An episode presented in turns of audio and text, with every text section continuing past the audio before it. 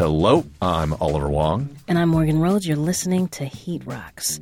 Every episode, we invite a guest to join us to talk about a heat rock, you know, fire flammables. And today, we'll be talking about the 1984 compilation album Minor Threat by Minor Threat.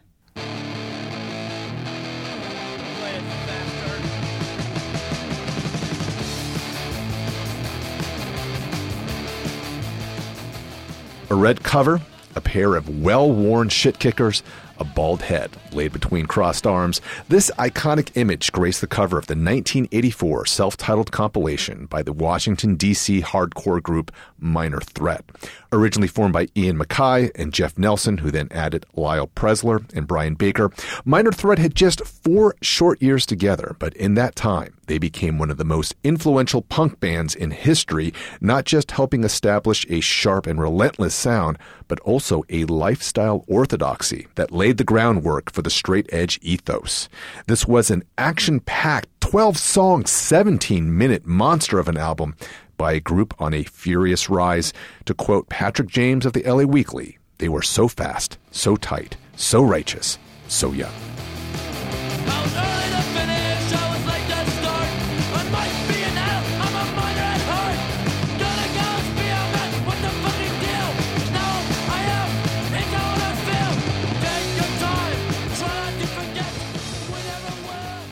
To talk about Minor Threat, we invited documentarian and tattoo artist James Spooner. Spend a decent amount of time on Twitter and you'll probably come across the hashtag for the culture.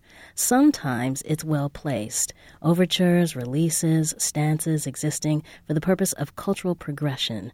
It's been 15 years since James Spooner gave us a 66 minute peek into his experience growing up black and punk, the music that raised him in the scene, the community that gave him legs and wings, and the politics of being revolutionary in white spaces. The film made a mark, a mark so searing that it birthed a festival, first local, now global, an event that for many is a place to celebrate being an outsider, anti, different, rebellious, and queer. Legacy is something transmitted by an ancestor or a predecessor, so it's only right. Then, when considering the legacy of black folks in punk alongside Bad Brains, National Wake, Pure Hell, Death and Death Grips, Living Colour, Fishbone, Tamar Kali, and Poly Styrene, we consider James Spooner, who did it all for hashtag the culture. Welcome to the show. Thank you very much. So, what was your introduction to Minor Threat? I I was living in uh, the high desert in a little town uh, called Apple Valley, California.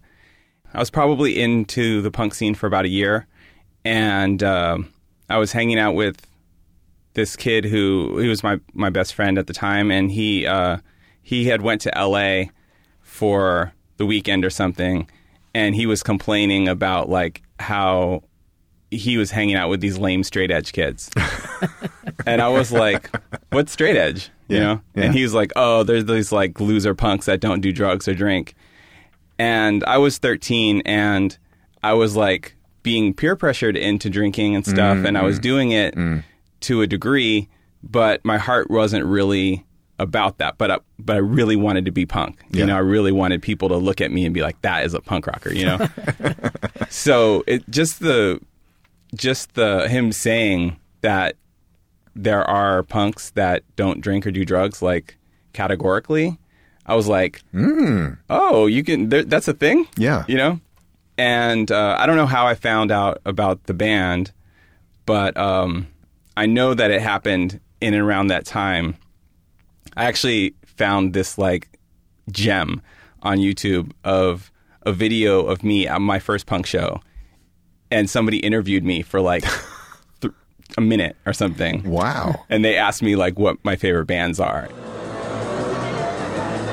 are you guys' influences? Huh? Who are you influenced by? By the Sex Pistols, fucking Misfits. I got into the Sex Minor Pistols. Threat? Wait, man. Like there I don't know if there's been a more exciting time in my life than that moment. Seeing that video and being like, "Oh my god, there's documentation of the very first show," you know? Legit. Yeah. Legit cred out there. But uh, anyways, somehow I heard this record and um, much like you know the Bad Brains or Black Flag, it's like an undeniable good record. And even like my girlfriend who is not really into hardcore or anything, but she likes a lot of British punk. Hmm. She, th- like Minor Threat's the one American hardcore band that she can like listen to and enjoy. And so, how did you know to buy that particular comp? Was it something that your friend had put you up on, or you just saw the cover and was like, "I'll take a chance on this because it's one of the three things that I can find in Sam Goody that I might want to listen to"? I mean, I can't remember the specifics, hmm. but I'm imagining that somebody probably put it on a on a, a mixtape for me or something. Okay. You know, I mean, the record is clearly like some kind of hardcore guy on the cover, you know. And then the flip side, one of the tracks is called Straight Edge. Right. You know. right?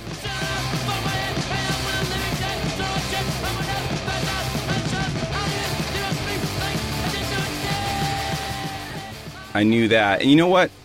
There's this great documentary that came out in 1982 called uh, Another State of Mind. And they interview uh, Ian MacKaye in DC. And he kind of goes through his like ethos. Um, and I guess we should say for those of who are listening who don't know what straight edge is, Sure. um, it's the conscious choice to not drink or do drugs. And at that time, it was also uh, like an anti one night stand right. kind of thing. And uh, later, as it evolved, it uh, started to. It's not exclusive to, but like vegetarianism mm. became a part of it, and mm. then veganism. You know, mm. so there's a lot of like there's a lot of crossover, and a lot of straight edge kids are vegan, and it's a little surprising when they're not. You know. The term dates back to this album. I, I I don't know if Minor Threat took it from someplace else, but I, certainly their use of it is what helped to popularize it. And I'm wondering, by the time you discovered what the album around 1988, I think you said the album had come out in '84, was straight edge a term already being used four years later? Yeah. Okay. So I can I can confirm that Ian MacKaye uh, coined that phrase. Okay. Um, he is a bit of a wordsmith. Okay. Um, I I had the opportunity to hang out with him at length um, at the Minor Threat House, or the Dischord House, and um, he's got like a huge uh, dictionary like on display. I mean, it's the biggest dictionary I've ever seen, and it's just like sitting, you know, out or whatever. But I asked him about that, and he said, "Yeah, you know, like I wanted to um, say like I have my head on straight, but I still have an edge. You know what I'm saying? Like, um, That is clever. Yeah. yeah. and you know, and then it also is like a ruler straight edge or whatever, Sure, you know. sure, so, sure. and they also did that with the with minor threat. You know, it's uh, they're minors Yes. and they're a threat. they're a threat. You know, and their previous band, Teen Idles. Idols is um, Ideally. yeah. exactly. So like teens hang around, they're idle, you know, whatever. So he he's into that kind of thing. Yeah.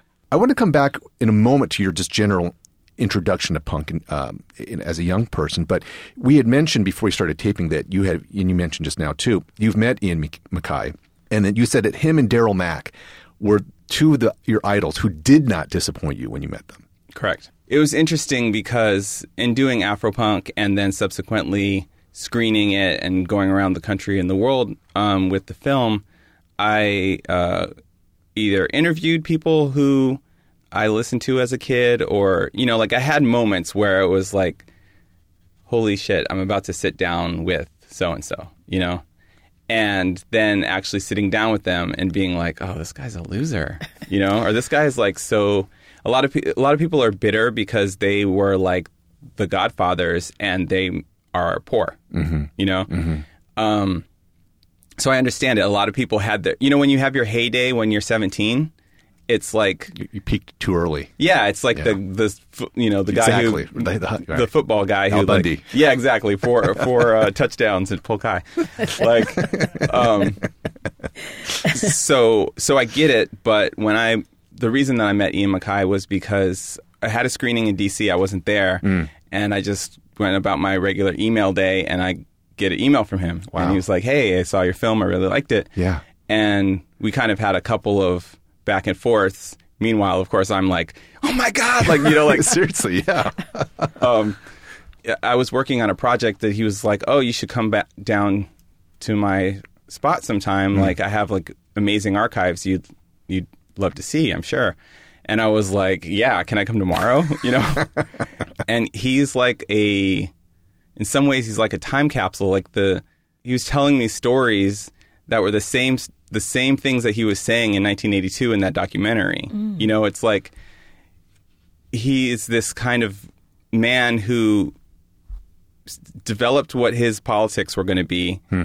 and at a very young age like a teenager and then just like Ran with it. never hmm. strayed. Hmm. And anyone could go on anyone who knows anything about Ian MacKaye could go on for hours just talking about c- him because he's he's like this anomaly in that like you know he's got his own record label. He's put out all these bands. He told me he doesn't have a lawyer. He's never had a contract with anybody. He's like I don't want to I don't want anybody be on my record label that doesn't want to be on it. He's just very like punk rock through and through forever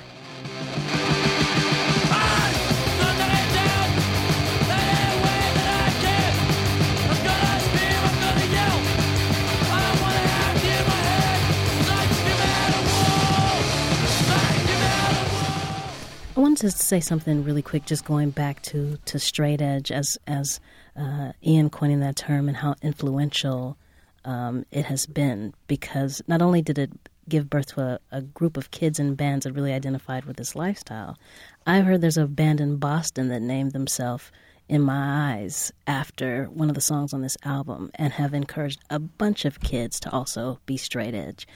How soon after this coin was termed did bands start, you know, pushing this lifestyle, being a part of this lifestyle, or or was Minor Threat just the first one, and then generations later people caught on? Did it become a thing at the time? I think it did become a thing at the time. There were definitely like Seven Seconds was um, a West Coast band that was straight edge in the early '80s. Um, I think that there are kids like me who actually, but who play music, who are like, "Oh, yeah, I don't want to do drugs either," you know, and they started those bands as well. And by the late '80s, there was an explosion. Like, I mean, that was like Youth of Today, Judge, Bold, like all of those bands. But it's funny that you actually mentioned the "In My Eyes" thing because uh, I was going through the the track listing. You've got like three or four songs about straight edge. You've got like a bunch of songs about just being angry, and um, and then you've got the one like outlier that is worthy of question, and that's guilty of being white. I figured eventually we'd get to that, but the reason that I uh, brought it up now is because there's a hardcore website that's kind of the equivalent of the Onion, where they just like kind of Parody. parody hardcore stuff. Yeah. right. Yeah.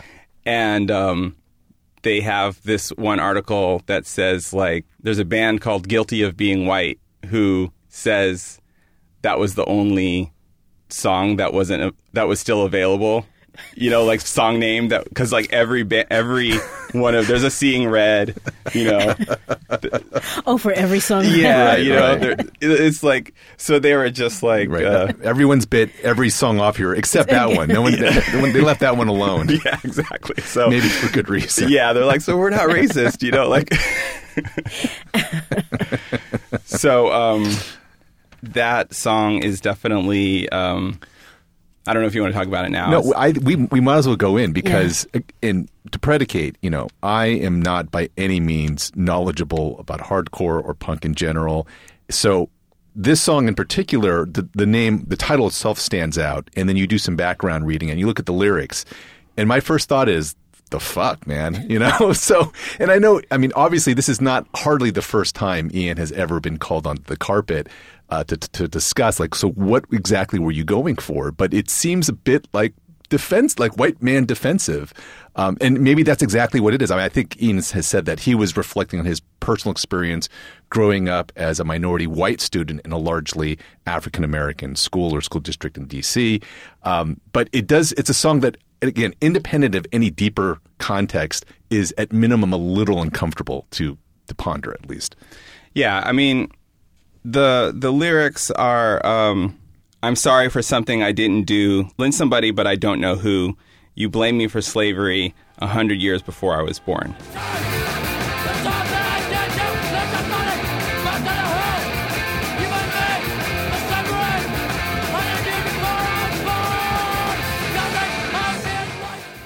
the few things that I, I I put it in context. You know, first of all, like the I the, the idea of like white privilege and and uh, white guilt and that kind of stuff. Like, you know, those are relatively new concepts in the like regular like you In know the that discourse, as they say. yeah, sure. it's just we just you know kids now hear the word white privilege. You know, like you have to be part of some kind of community to hear that, and Mm-hmm. you know, um, and also like these are the words of a 19 year old. You know, and they're and they also there's a whole lot of like use. You know, so I don't want to be like an apologist or anything, but like this song, along with a lot of the songs, he's he's saying, "You did this. You, you, you." I imagine that he was very much inspired by a conversation that happened, hmm. and I could totally see a white kid who goes to a black high school having a conversation and being and coming home and being like, "You said that I,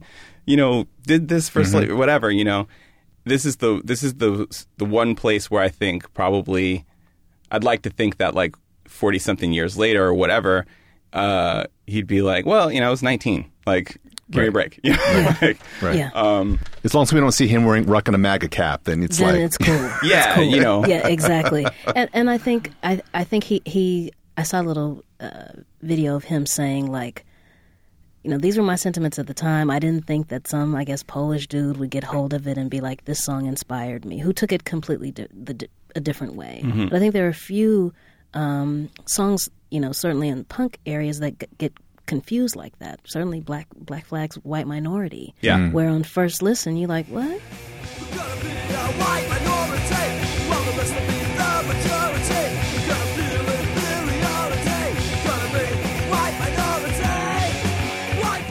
Pride. And then listening to it a little bit more, I was like, oh, okay. yeah, and you can hear um, the guy who wrote it, who wrote the lyrics, Keith Morris, who was also in Circle Jerks and Off.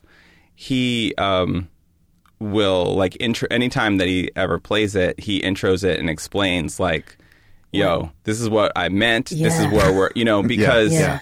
um, I mean, I remember being a kid when I first heard this, and other people being like, "Yeah, they're a racist band," you know, like, and they're stoked on it because I was w- hanging out with all these racist kids, you know, in in Apple Valley. Um, it's easy to reinterpret, you know. Um, Sa- same with Reagan Youth and, and New Aryans. Mm. And that was a little bit off putting because their cover art was all like pictures of people in white robes and stuff. So it's hard to get past the art to be like, oh, this there's a message in here that's, Yeah. that's anti racism. yeah, Um, so that that part was hard. I think it's easy to misconstrue what what was being said. But to, but to Oliver's point, I'll give him credit if he's like, "This was me then, and this is my interpretation." But I think it, at at first listen, you're just like, "What are you really saying here?"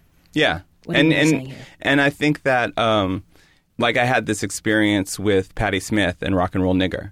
Mm. And I had to uh, in the beginning of Afropunk I quote that uh a piece of her song Outside of society, that's where I wanna be. Outside of society, the way to find me. Those who have suffered understand suffering and thereby extend their hand. The storm that brings harm also. and I had to get I had to get permission, you know.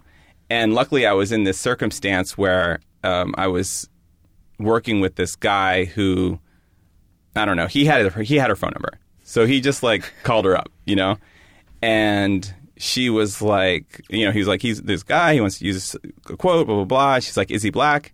And he said yes, and she said fine. okay. You know? So it's like All right. they get it, you know. It's like these Shout are. Yeah. these are like uh, unformed thoughts by teenagers. Yeah, you right, know, right. So some stuff is going to be like right on and like stay right on, and some stuff is like, eh, well, you know what? We've evolved. We've thought about it more. We've like traveled outside of our little bubble. Sure. Yeah. You know, Grown men now. yeah. if we can slide back to a, a young 12, 13 year old uh, you know, James Spooner living in Apple Valley. So, how did you even get introduced to punk to begin with? Because this is one genre as as important and popular as it is. I think, unlike most other musics, especially in the '80s, you just were not going to catch it on radio or MTV. Outside, of, I mean, maybe the Ramones and whatnot, but probably Minor Threat was not in heavy rotation on whatever radio stations were getting played out in the High Valley. So, how? Yeah, High Desert, I should say. So, how were you coming across this stuff at all? Like, what was your intro? I credit it all to this one skateboard video called Ohio Skate Out. And um, the reason why that was special was uh, it was just a skate competition, um, but they had all the music that the guys skated to. There was like a little kind of three, what do they call it? Uh, three, two thirds little Like words, chyron or something? little words at the bottom that told Yeah. you what the name Well, of the song yeah, was yeah. and Caption, you know, sure. the album, the band, Right. the record label. Yeah. And um, and it was all stuff on SST Records almost Mm. exclusively, which hosts all of Black Flag, uh, Bad Brains, Descendents, etc. I mean, it, it was like really like there were no bad songs on this Yeah.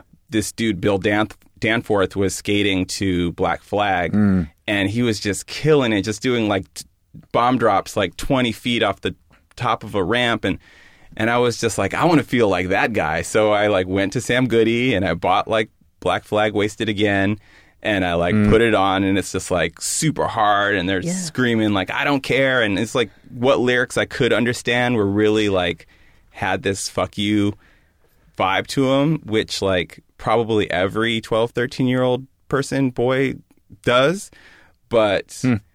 I certainly had a lot of anger that I wasn't aware of. And this spoke to me, you know? Mm-hmm. So Black Flag leads to the Sex Pistols, leads to Descendents, listen, you know, and then I'm, you know, and then it's like, oh, you know what? Like, I can I can be angry here, and then I can like listen to the Descendents, and they're singing kind of like love songs. I was like, oh, I can have this emotion, you know, and pretty soon I'm able to find like all of my emotions within this like genre of angry music. Mm.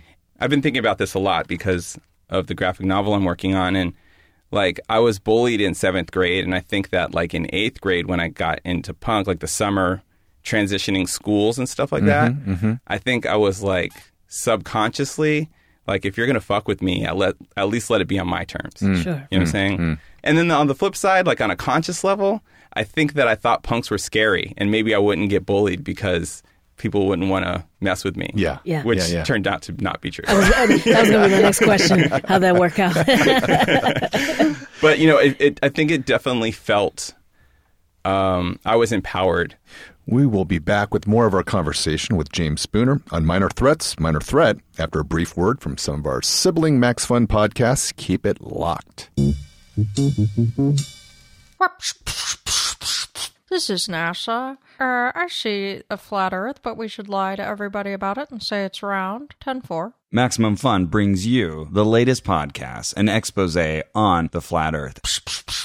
I want to take advantage of humankind and make them believe a lie so that they will trust us with the government. It's all an elaborate lie. And when you get on a plane, they purposefully fly you farther than you need to go. It's disgusting. It needs to be stopped. And if you listen to Ono, Ross, and Carrie, we will tell you the truth behind the lies.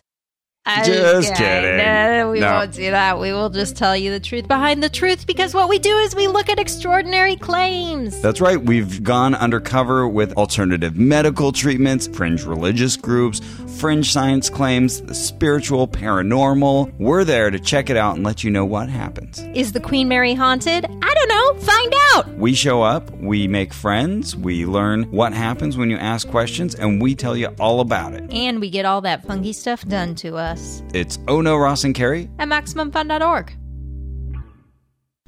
Shirts, stickers, patches, posters, tote bags, aprons.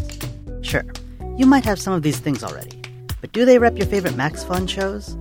We've got brand new items in stock at maxfunstore.com. So why not stock up on gear that shows off the podcasts you love? maxfunstore.com. It's good stuff. We swear. We are back on Heat Rocks talking with James Spooner about minor threat, minor threat. James, we've been talking, I mean, broad conversation. So to bring this back to Minor Threat, and, and in particular this this compilation, which puts together the group's first two EPs, they're credited, and I mentioned this in the intro, they're credited with being one of the most influential hardcore groups out there. What exactly made them so influential? Well, I think much like Bad Brains, they're just good. Okay. You know, I mean, a lot of times people think of punk and they just think about like people just banging on the drums and like riffing on the guitars and like whatever. And some of that is true. And those bands don't stand the test of time. And for a band to come out with, uh, you know, I think you said it was like a 15 minute 17 minutes, 12, it- it- 12 songs in 17 minutes, which is impressive. Yeah. to do that and for people to still be talking about it Right. like on a grand scale years later those songs like you have to be tight as a musician mm. you know you have to like get to the point and it has to have this like level of emotion that is easily transferable and translatable like whatever you know so it's hard to say like what what makes a, a band pop other than like it's good you know Yeah.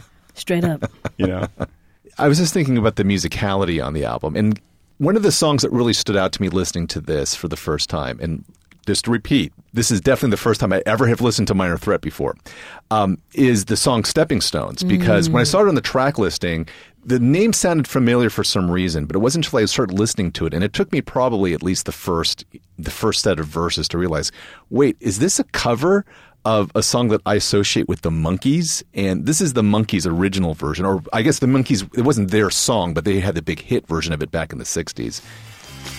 I'm not your stepping stone. You're trying to make your mark in society. And then here is Minor Threat's take on Steppin' Stones.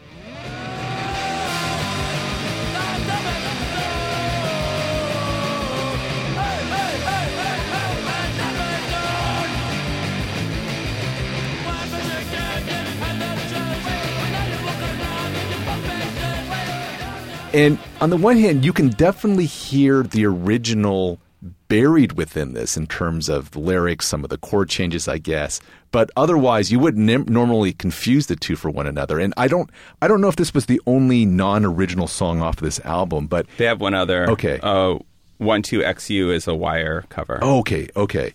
Um, but they're not covering the Monkees on that one. So yeah, I it, it was such a, a a a nice surprise in a way, just because I just assumed that most of this was just stuff that they had come up with, and it sound. I mean, most of the album sounds like this is a young group of people sitting down and writing their own songs, but then they pull this song out from the 1960s and, and throw it in there as well.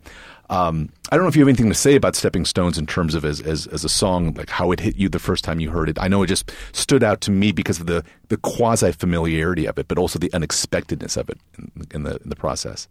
I mean, it's probably like more of a musical song, you know, like in terms of chord changes and you know whatever. Um, the thing that like I think about is that when I was in uh, my first band, Filth and Fury, when I was thirteen, uh, we used to cover it.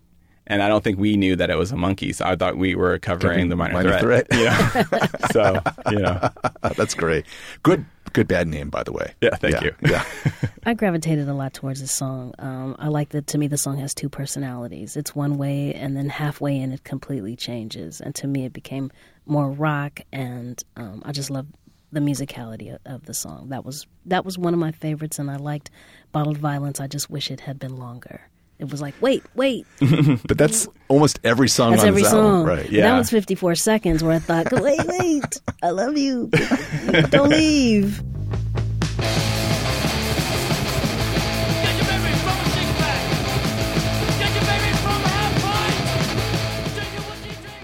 James, what is your fire track off of this comp?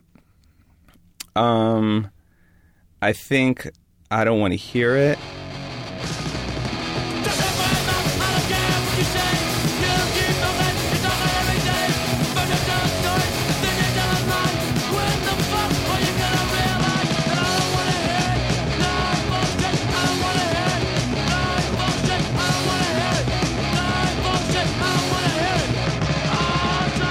It's interesting. The other day, uh, when preparing for this, I like actually read the lyrics for the first time. Like, Mm. I think I just I picked this because I thought I knew the lyrics more than a lot of other, th- you know. Oh, interesting. And then I read them, and I was like, oh, that's what he's saying, you know.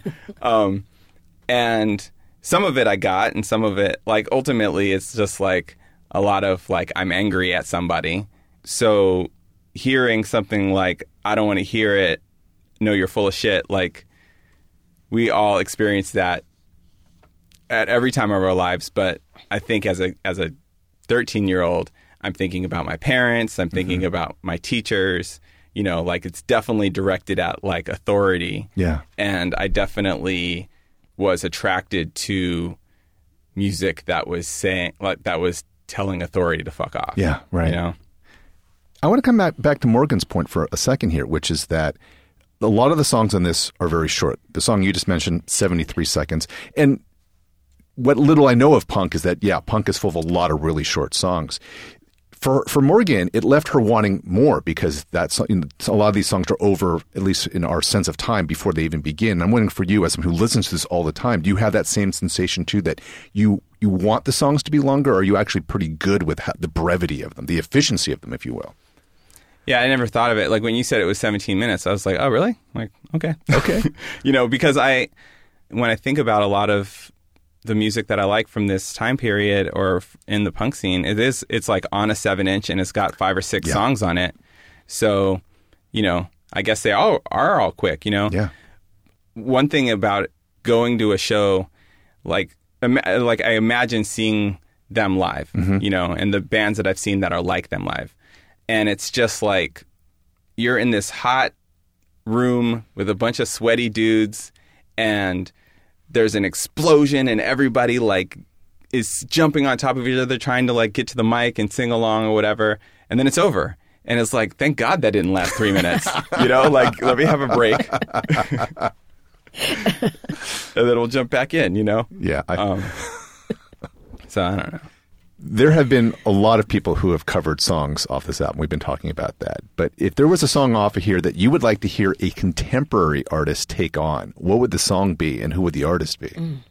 I guess like you know, as a as a DJ, I was like a collector of covers. Mm-hmm. You know, and it was like how many copies or how many versions of like Sunny can I get, or how many versions Spinning Wheel. Yeah, how many versions of Light My Fire? You know, whatever. And it's like You're speaking my language right now. yeah, and there, I mean, there, there's, it's amazing. But what's what's kind of amazing about it is like how completely different, you know, uh, you could take. Um, you you can you can make a song. You know, you put a female vocalist on it. You like extend it to eight minutes or whatever. You know, and it's it can be a lot of times it's better than the original. You mm. know. I don't need to hear like a punk band cover any of these songs because they're not going to do it better. Okay. You know, it's like I'll stand firm in saying that there has never been a good Bob Marley cover. There are plenty of people who have done it and they've done like, okay, you know what? That's a good song. It's not better than Bob Marley's version. Right. Sure. Right. You know? But there are a lot of songs I can I, we could go through my collection and I could find somebody who does every Rolling Stones better song better than Rolling Stones. Like, oh. you know, you can put a female vocalist on any of those songs and it's better, you know? But I mean, I don't e- I don't even like anybody currently. but like, you know, so No one, no covers. I'm like, period. you know, I mean, We're so keeping like, it 100 right now. All right. I mean, it would it would be interesting to hear like I would like to hear some of this stuff sampled. You know, mm-hmm. like that might be interesting. Mm-hmm. In general, do you think punk lends itself to covers, or maybe the inverse, that punk is actually hard to cover, partly because of how you hear the originals? You don't need to hear another version of it because what you're trying to capture is not what are they going to do with the vocal arrangement. That's not that's not the point of, of, of that in that in this case. Punk rock is just this like teenagers who are playing raw music in the best way that they can, which is not necessarily um, the best way that can be played. Right, You know what I'm saying? And right. that's what makes it amazing. So then taking somebody who like is a gifted musician or seasoned musician and then having them like interpret it's it's that rawness, yeah, it doesn't really work. Yeah, it's just like okay, well, I guess that was a fun experiment, Right. but you know, is it necessary? Is it? It's like it's like trying to cover hip hop songs, which is really really hard to do for reasons that I think a lot of people are trying to you know have tried to figure out over the years. Why does it seem so hard to do that? And I think maybe again, not to try to force the parallel here, but there is something about the rawness. You know, authenticity. You can maybe throw some square scare quotes around if you want, but there's something about that that doesn't really make it like hearing another version of it doesn't make you appreciate the original that much better necessarily, and it doesn't make the cover itself that impressive either. You just rather hear someone just do new shit rather than covering old shit. So, Yeah, and you know what I was just thinking, um, if you can, uh, uh, another parallel that's worthy of like conversation is uh, like whenever I hear that a hip hop artist has a ghostwriter, it's like how corny can you be, right? Like we really want those words to be coming from that mm-hmm. artist, mm-hmm. right? In in in a way that we completely abandoned for like pop music, for soul music, for like you know, for the most part, you know, it's just like, oh yeah, they had somebody, whatever, you know, or that's a cover, like they did an amazing job of it, or you know, mm-hmm. um, but if we, if I were to find out that like there was like some uh forty year old guy who like knows everything that there is to know about punk and like wrote all these songs for like some fifteen year olds to play, I'd be like, how corny is that? Right. You know, Like, Right. so it's a violation. And in that way, I do think hip hop and punk have a lot in common. That there is a lot of pushback if you're not really true to those lyrics. It, it, it, if it doesn't ring true, if that's not really you, personally, I, I just don't want to hear it. And I don't think punk can be, um, in this form, can be interpreted by someone that doesn't have that level of angst. Certainly, you don't have the same level of angst at 40 that you do at, as when you're 15. If you do, then you need to do some soul searching. if you're dealing with the same type level of angst, then listen, that's another conversation, that's another show. But I do think that's what hip hop and punk both have in common. That there is a keeping it realness that isn't lost on either genre. If I can ask, you put your kids in your comics on occasion, and I was wondering. I guess your oldest is maybe about thirteen or fourteen. Uh, she's nine. Oh, so, oh, I'm sorry. Okay, totally off. Uh, are they into punk at all? No, not really. I mean, my older daughter, she like started getting into goth stuff. Oh, okay. So she she likes the Smiths and and the Cure, uh, Morrissey or whatever. And You are um, raising an LA child. Okay. yeah, and you know, and she she just really admires my girlfriend who grew up with that stuff. So she has you know between that and like seeing Twilight and whatever, she's like she's like I'm goth now. She has no idea why Right. or and nothing to rebel against. You know, like Right. but and I play I play I mostly play like 70s like British punk in the mm-hmm. in the car and mm-hmm. whatever and she never it's like what she's been raised on so she it's like background for her she doesn't hmm. know that it's you know it's just like she'll Right. like maybe make fun of it or whatever if, It's if what dad listens to. yeah Yeah, I get that. um so it's definitely not like of interest and I'm trying you know she, she's young so just six months ago is Katy Perry so it's like we've Yeah. we've stepped up you know and um and it's not like I need her to listen to any of this music but what I want is for her to uh, get the empowerment that comes from this music. So, you know, so I like, I like got her into roller derby, and she's like super into that, you know. And there's like a natural punk like aesthetic that comes with that. Absolutely, sure. Yeah, and yeah. and there's this, there's like this empowerment that I want for especially as a as a young woman I want her to like grow and have. And then you know my little one she's 4 but I do have kind of like a funny thing. When she was younger when she was like 2 it what if she would be crying or whatever anytime she was upset I could put on this this song by Murder City Devils called Boom Swagger Swagger She goes boom, swagger, swagger, boom, boom, swagger, boom, boom, boom, swagger, swagger, boom, boom, swagger, boom, boom, boom, swagger, swagger, boom, boom. and it would like instantly change the vibe. Like she was so into that song. It was like yeah. I was like, how did we stumble across this magic song? you know? but I used it for like a year and a half, you know? So Boom, swag, swag. All right. we, we we don't know what you know. Yeah. Who knows where will Yeah. be? Yeah, we and who knows where these kids will go and what what the options will be. Right. You know? Right. Do you think, in your opinion, was this album uh, right on time, uh, ahead of its time, or timeless? I think this album is timeless. Yeah. Um, every, I don't think there'll be a generation that doesn't have a segment of kids who are really angry and need someone to say that for them. You know, I'm dealing with all these teenagers now in working in my graphic novel, and they're listening to all these bands from the early 80s. You know, it's just like th- these are the classics, you know? So, yeah, there's new bands that they go see and whatever, but there's a reverence.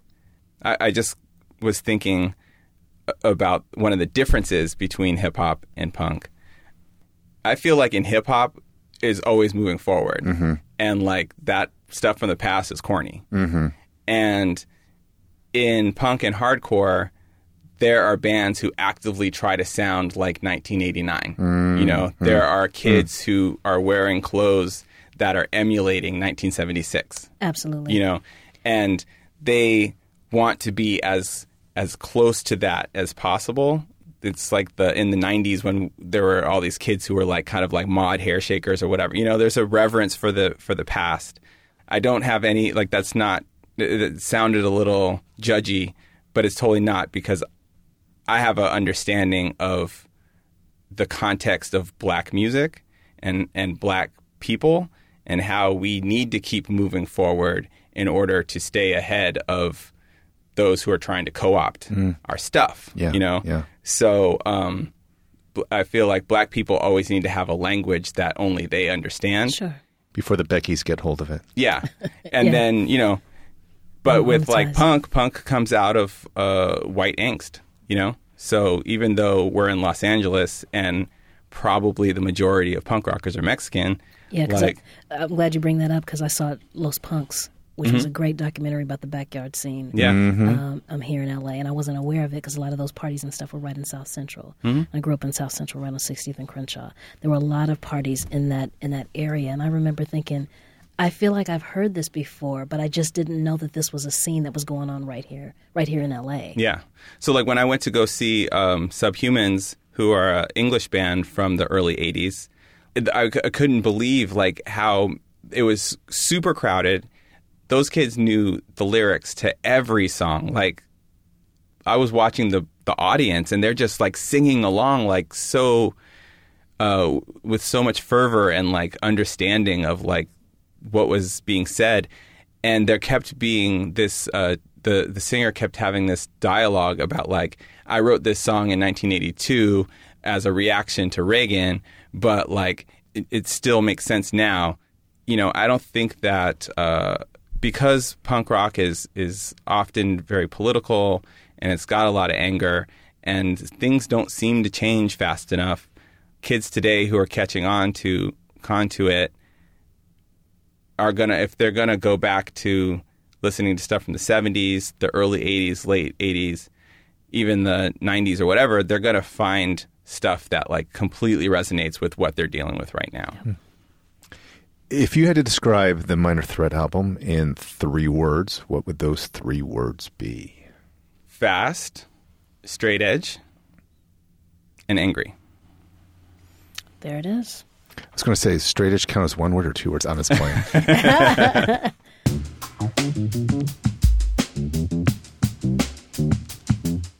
Well, that'll do it for this episode of Heat Rocks with our special guest, James Spooner. Let us know what you're working on now. Okay, so I'm really excited. I'm I'm working on a 350 page uh, memoir graphic novel uh, about my eighth grade year, both getting into the punk scene and also finding my identity as a black person within the punk scene in this like very white racist town. I mean, it's still a couple years out. It's a lot of drawing. I, the script is done. Thumbnails are made. Yeah, now it's just- But I got to draw 350 pages worth of. so, so, um, but you know, things are in place. I've got a agent, or you know, Great. We'll, Yeah. we're working on it. And then besides that, I tattoo here in Los Angeles. Um, you can find me on monocletattoo.com. and where can people find you on the socials? I'm on Instagram. My comics Instagram is Spooners No Fun, uh, and my uh, tattoo Instagram is Monocle Tattoo. Do you have a studio? Yeah, um, I'm a private studio in Highland, in Highland Park. Got it. So uh, yeah, you reach out to me and I'll, we'll sort out all the details. Yeah. Besides that, I'm just like working on being a better person and a good boyfriend and father. yeah. Well, thank you so much. That was delightful. That was a great, great call. I really enjoyed that. Indeed. You've been listening to Heat Rocks with me, Oliver Wang, and Morgan Rhodes. Our theme music is Crown Ones by Thes One of People Under the Stairs. Shout out to Thes. Heat Rocks is produced by myself and Morgan, along with Shayna Deloria and Christian Duenas, both of whom engineer and edit our show. Our senior producer is Laura Swisher, and executive producer is Jesse Thorn. We are part of the Maximum Fun family, taping every week live in their studios in the Westlake neighborhood of Los Angeles.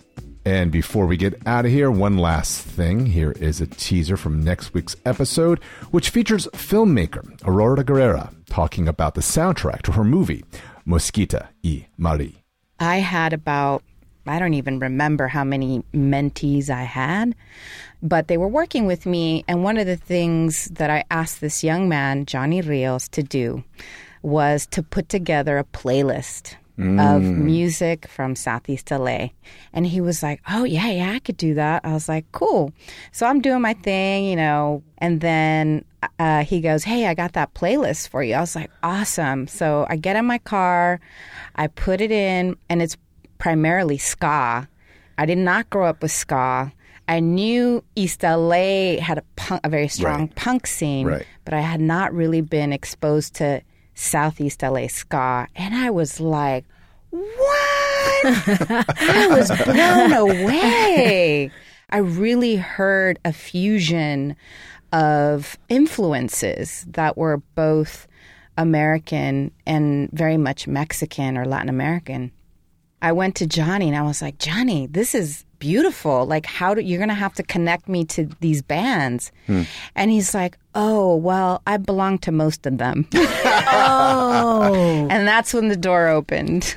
MaximumFun.org. Comedy and culture. Artist owned. Listener supported.